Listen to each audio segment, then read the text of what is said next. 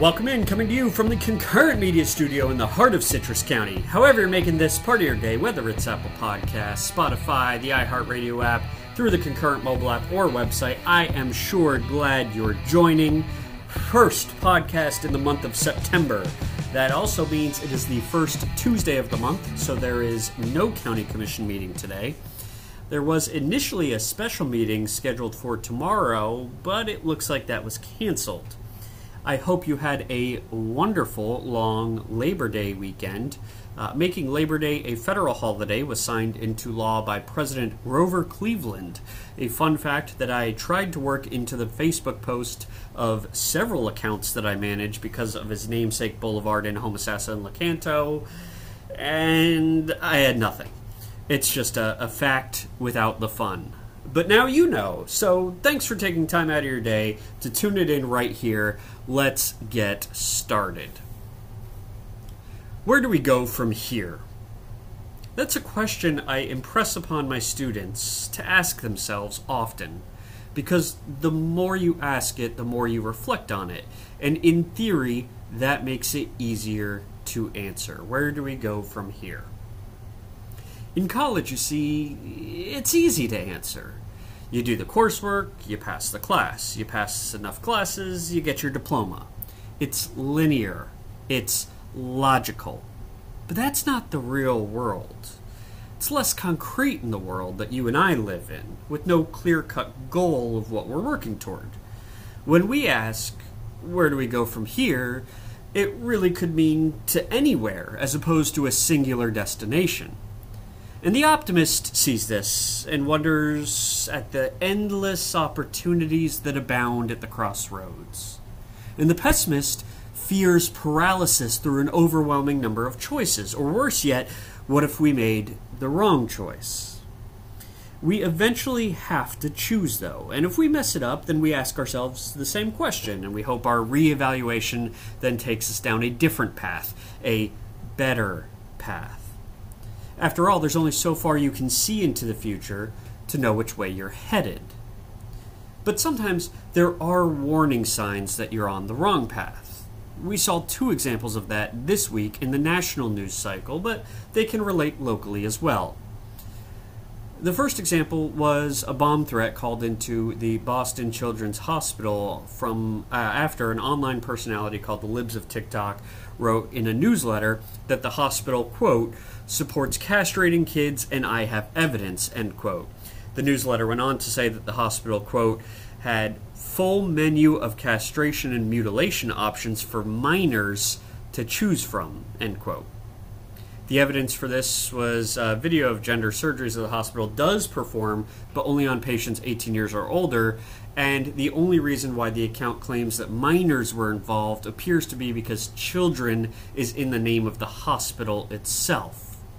Even so, it led to a bomb threat being called in, presumably either to protect the perceived children who are in harm's way by disrupting the hospital operations, or to punish those who were performing the procedures that weren't actually happening.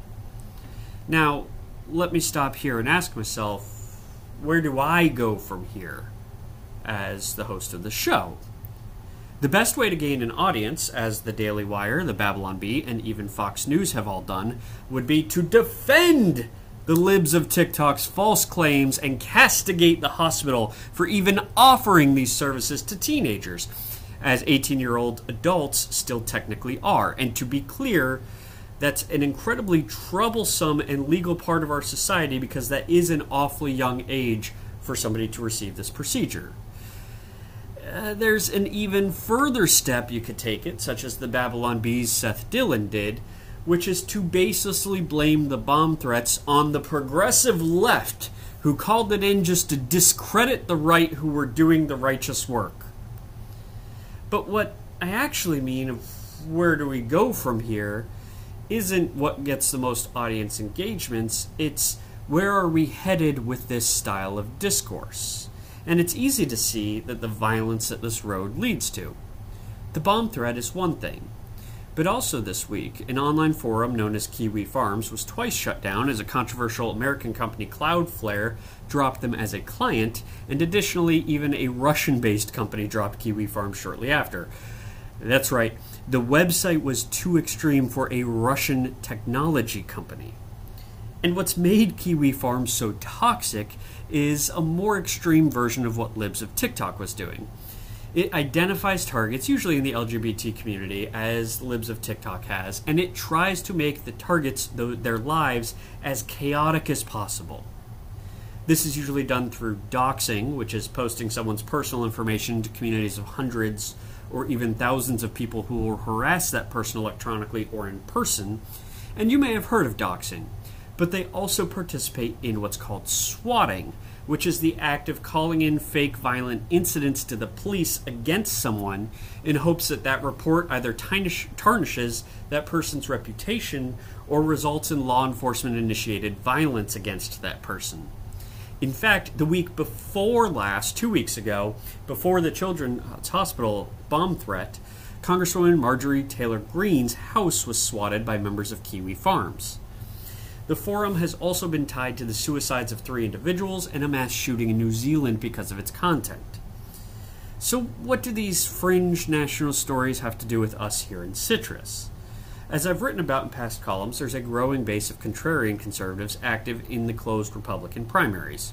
Now, to be contrarian is not at all the same as to be extremist, and extremists exist on both sides of the political aisle, and we're seeing some incredibly troubling extremist behaviors from the left that go either ignored or worse, normalized by other parts of the media.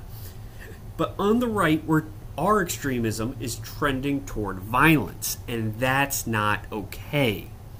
Stockbroker turned author Ralph Charell wrote, quote, Do your own thinking independently. Be the chess player, not the chess piece. One more time. Do your own thinking independently. Be the chess player, not the chess piece.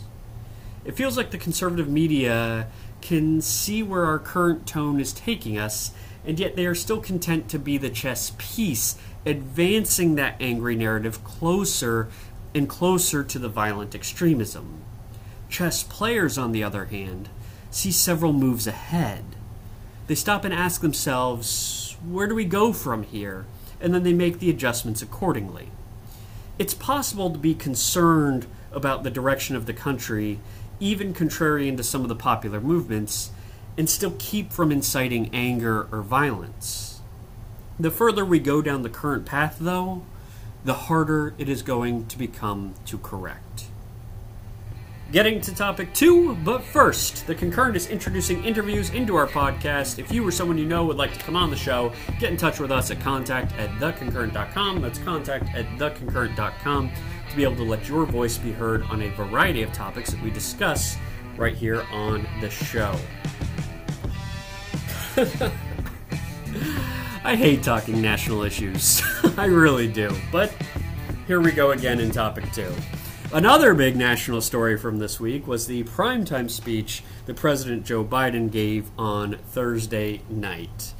Uh, it helped bring the internet phrase that's been out there for a while of Dark Brandon into the mainstream.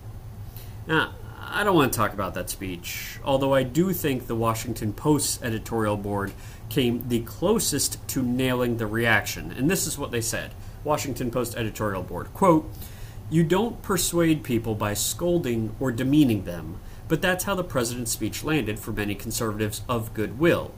Mr. Biden was wrong to conflate upholding the rule of law with his own partisan agenda, which he called the work of democracy. End quote. Yeah, that, that nails it for me. I get it.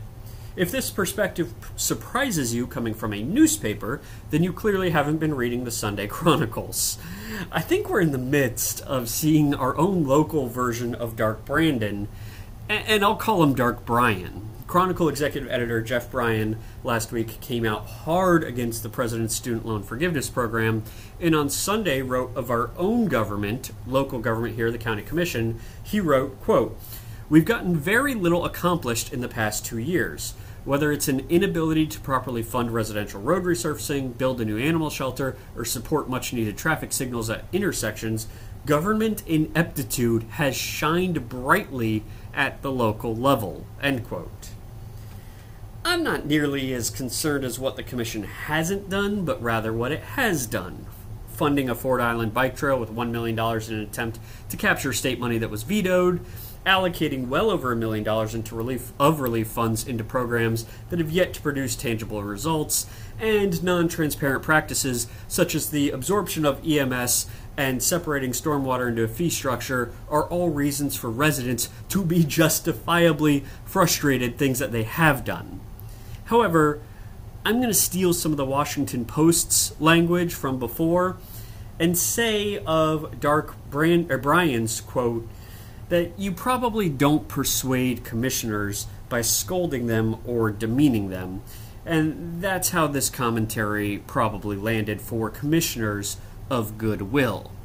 Don't get me wrong, I'm all for tough love. But at the core of Jeff Bryan's arguments is he's advocating for more government action, whereas the examples that I bring up are the government programs and projects that we could do without. And that's always my perspective is scale it back. Certainly both points, his and mine, are about better prioritization. Although I don't necessarily agree with his message, I do like the intent of what the Chronicles newsroom chief has been doing lately. Longtime listeners of the show will know that I have often said there have been times where this tone has been necessary but absent. I just don't know how the Dark Brian approach is going to be received by others, particularly our elected officials. That's all from the Bobby Winslow Show. Follow Concurrent on social media for the latest updates, and we'll be back next Tuesday at noon. If you want to join this conversation, find us on social, Concurrent Facebook, Twitter, go to the Concurrent website, post on our discussion boards. I will catch you back here next Tuesday.